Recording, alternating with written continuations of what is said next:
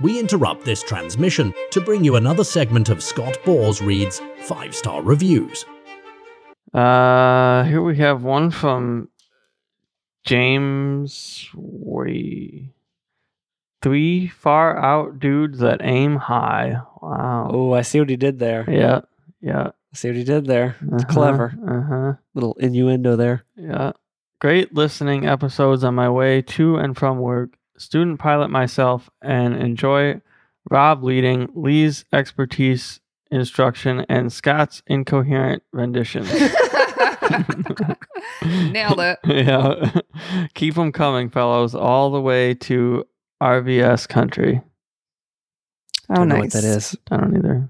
Lee probably does. It's an airport identifier. Yeah. We won't bother looking up now.